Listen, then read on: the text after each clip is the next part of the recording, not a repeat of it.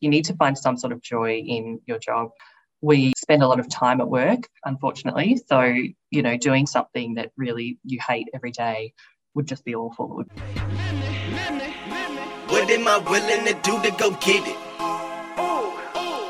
I push things aside just to go get it. I know my role and I play my position. You talking too much. Please learn how to listen. I never give up. Welcome back to the Y I Network, where we interview every job occupation, A through Z, from the trash man to the C E O, and ask them why and how they started their profession so that you can find your dream job too. I'm your host, Kojo Thompson, and today we have a very special guest with us. It is Kristy DiGiacomo. Now, Kristy is a senior lecturer at the University of Melbourne as an animal nutritionist. Okay. First off, Kristy's work is just absolutely amazing. She does everything from converting food waste into animal feed, using insects, to feeding cows special diets so they burp less methane. So Kristy has a lot, a lot to share with us here today. So Kristy, shall I proceed? Yes, indeed. All right, Kristy, how are we feeling today? Excellent. Thank you, Kojo.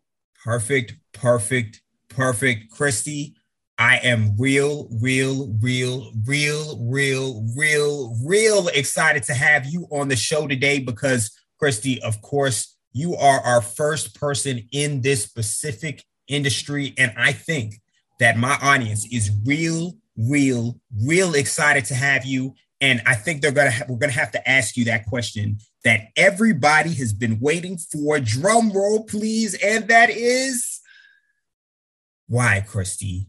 Why are you doing what you're doing today? Amazing question with not a very clear-cut, straight answer. Um, I always thought that I wanted to work with animals.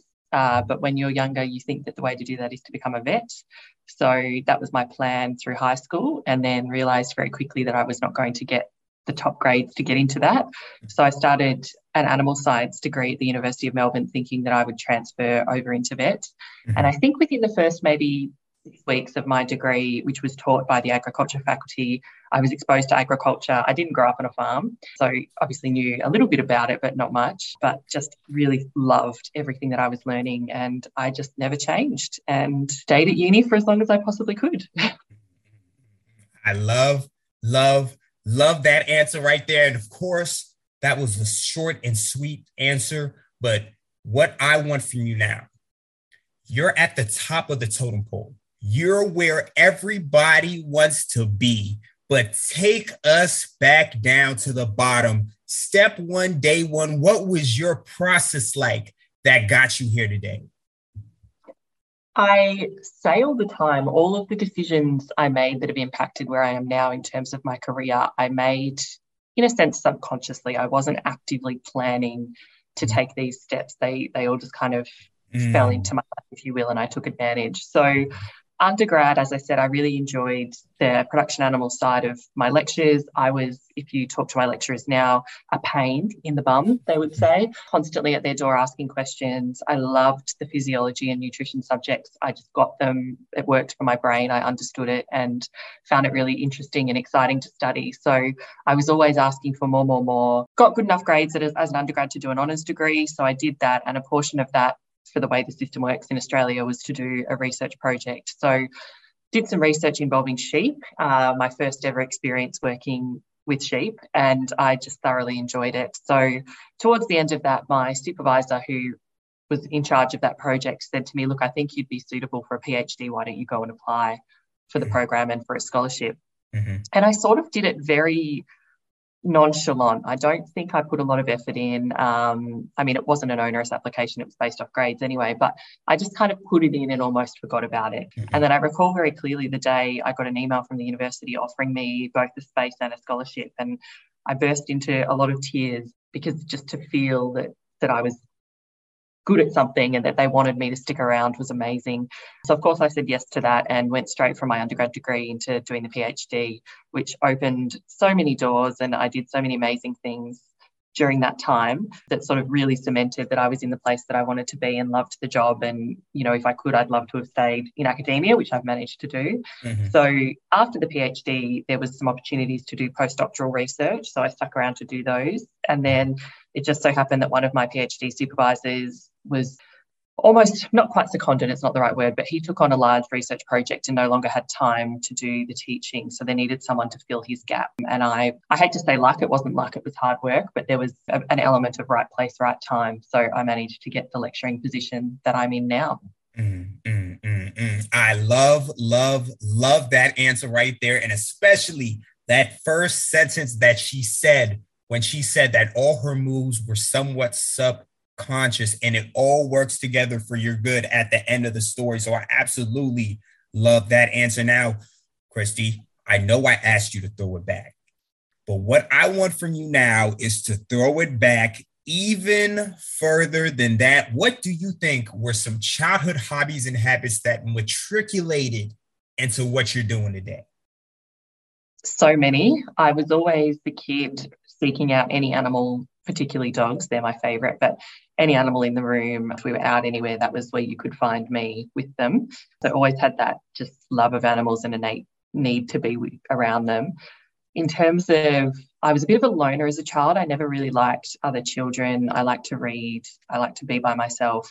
So I was also often, yeah, playing on my own, reading books. My sister is a social butterfly. She was off with everybody else and I was kind of off in the corner, quite happy. And then as I got a bit older, I think later primary school, I remember, you know, Saturday mornings waking up, mum and dad would try to sleep in. My sister would be watching cartoons or doing something fun.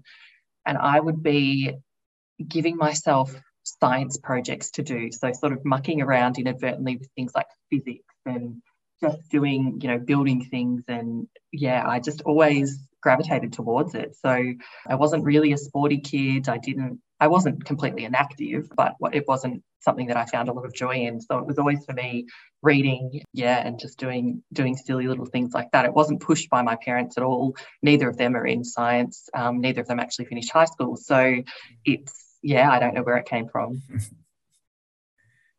I love, love, love that answer right there. I love that answer so much. Now, Kristy, what's an average day like for you today? Today, well, post-pandemic world, it's slightly different, um, but it really does depend. So it's teaching semester here in Australia, so I might be lecturing um, or answering emails from students or marking assignments. Other times of the year, well, and, and it can be concurrent as well, I'll be doing research. So I might be driving to our research farm, which is a few hours from where my office is here where I lecture. So I, you know, sometimes stay up there for weeks or days at a time, or I might be doing some research collaboratively with other people, so on, you know, on other commercial farms and things. So sometimes I'm in the car, sometimes I'm getting dirty and smelly playing with animals, sometimes I might be in the laboratory doing analysis, or I might be very boring like other people on the computer for eight hours a day. So yeah, it's so varied. I love, love, love that answer. Now, Kristy, what do you enjoy the most about what you do? So many different things. I really didn't think that I would enjoy the teaching as much as I do. I don't think I did the first year. It was a bit scary. Um, but after that, I really do enjoy kind of lecturing and hearing from the undergrads and the postgrads and talking to them and getting questions. I love getting good questions. It's really exciting. And if it's something I don't know, Um, you know, I'm still a science nerd, so I love going to research something if I don't know the answer. I love the animal work, obviously. That's my favourite part. I, you know, it's tiring, it's long, it's dirty, it's smelly. Sometimes it's cold, sometimes it's hot, but it's excellent. And just being outside and being with the animals really brings me a lot of joy. And then all of my colleagues, I work in an amazing industry with brilliant people. So I get to spend so much time talking to like-minded people that are really exciting. I was at a conference last week that was just so joyful, being around everybody and hearing what they're doing, whether it be, you know, people on the ground on farms or consultants right through to us nerdy academics. So I get to spend time with so many varied people. It's really thrilling. And as much as I love that answer right there, Kristy, as much as I love that answer, the back end of that question is, what do you enjoy the least? The least? Um, I think like everybody, well, uh, maybe some people enjoy this actually, but I really don't like the um, the admin side of life. So boring paperwork, filling out forms. Um, universities love paperwork for their employees. So there's so many processes and, and things that you need to tick off, and that gets exceptionally tedious. Um, and I also, sadly, sometimes don't enjoy, I, I enjoy most of my interactions with my students, but every now and again you get one that's not so pleasant, and that can play on your mind for a long time. So there's elements that are negative with the students. Mostly it's positive, but yeah, my biggest, biggest negative of my job would absolutely be the boring paperwork. Mm, mm, mm, mm. And that is the most common answer for yes, that sure. question right there. That is the most common answer for that question. So I love that answer right there. Now, Kristy, this next question, I'm not going to lie, is my absolute favorite. And that is, do you think that grades mattered in school for the success that you have in your career today? This is a difficult question. Long-term, absolutely not. And we interrupt this program to let you know about today's special offer. Now, are you enjoying today's podcast but wish you didn't have to wait until Sunday to hear it? Or maybe a guest answered a question, but not every question you had in mind. Or maybe there's an old episode guest that you'd like to get in contact with, but you never got the contact info? Well, I've got great news for you. For a limited time only, the Y I Network is giving early access to episodes, live Q and A's with podcast guests, access to contact information of every past, current, and future guest, and free merchandise. Yes, you heard right. You can interview our next guest live on the show. Ask them any question you want live on air, and stay in contact with that person to receive personal mentorship and guidance. Please don't miss out on this opportunity to not only be in contact with me, but every guest that comes on the show personally. Now, parents, teachers, aunties, uncles, if there's a child in your life that you know will benefit from this amazing network of people, don't hesitate, for this is a limited time offer. Prices will double at the end of the year, so get it while it's hot. Our guests all have a minimum of five years of experience in their respective professions, and they are itching, itching to help the next generation. Hit the Patreon link in the description below or on w w w dot the y i network dot com to sign up for this life-changing experience. Don't miss it. Now back to our regular programming. Short-term, clearly they do, because they are used rightly or wrongly as metrics to allow people, you know, to get into university or whatever they might be doing. So I don't agree with that system. However, it's the system that we have. So no, I don't think they agree. They, you know, can preclude you from being successful. If you're driven and you enjoy the work or the, the topic, then I think you'll always find a way. And there always is a way. There's many alternate pathways. It's just whether you're committed to doing that. And if you have the privilege and the ability to live while you're doing that, because it is a privilege to be able to do things like go to university and, and afford that, and, you know, afford to live while you're doing that and chasing that dream. So I do understand that not everyone has that privilege. So grades, of course they matter. I think we put a lot of stress on them, too much stress on them, but, you know, the system is what it is, and it'd be nice if it changed at some point, but I don't think it will. We have been trialling things at the University of Melbourne with alternate pathways into undergraduate degrees, and they're very successful. So I really enjoy having involvement in those, particularly around agriculture. I think hopefully, you know, it's the way of the world going forward, but I certainly did put a lot of stress and pressure on myself in final years of high school to get those marks, to get into the degree I wanted. And to be honest, I mean, it did matter because I got my foot in the door, but once I was at university, it probably didn't matter as much as you thought it would.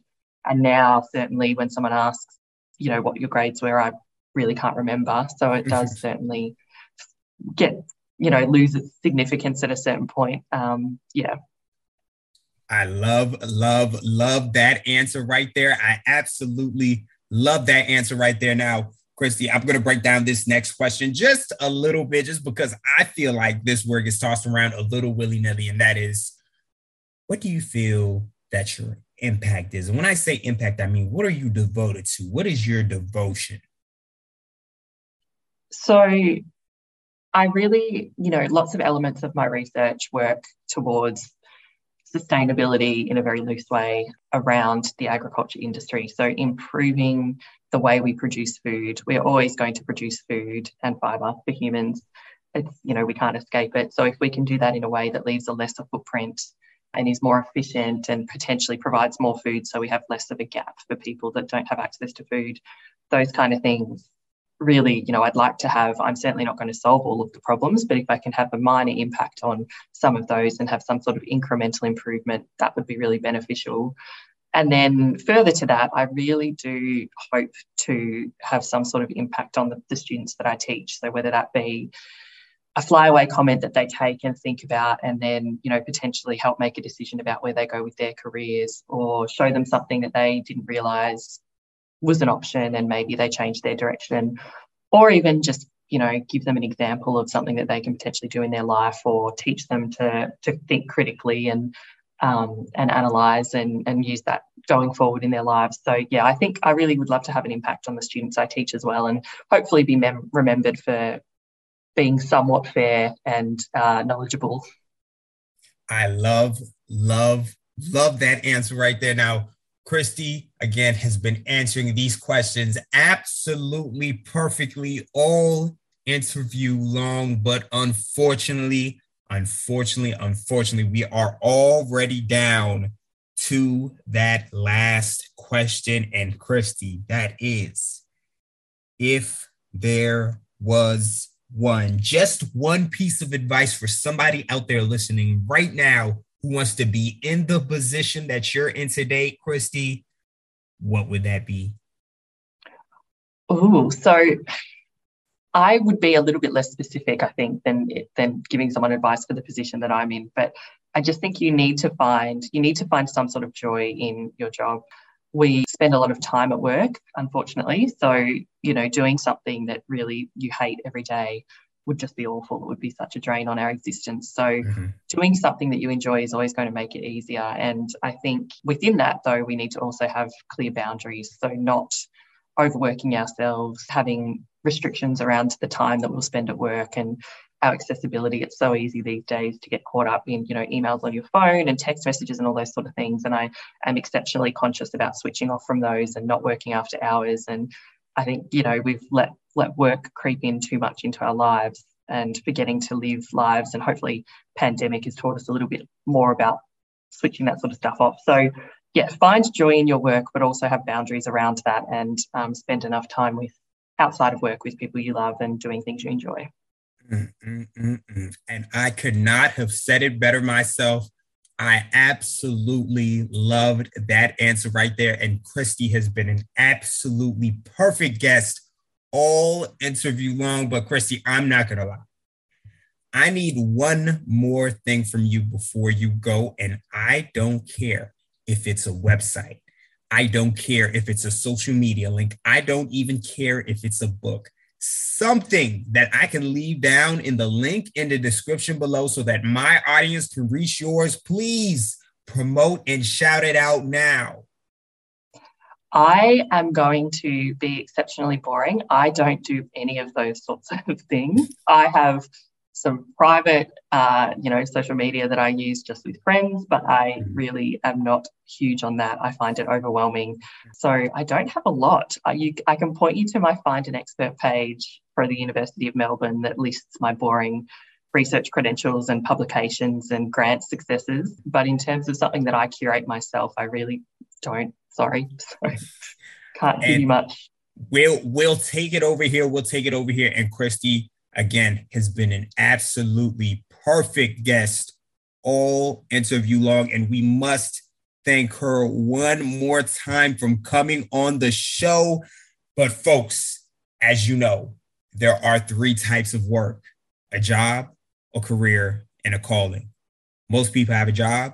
You're lucky if you have a career, but you are truly, truly blessed if you find your calling. And I really hope that me and Kristy helped you find here today, folks. That is a wrap.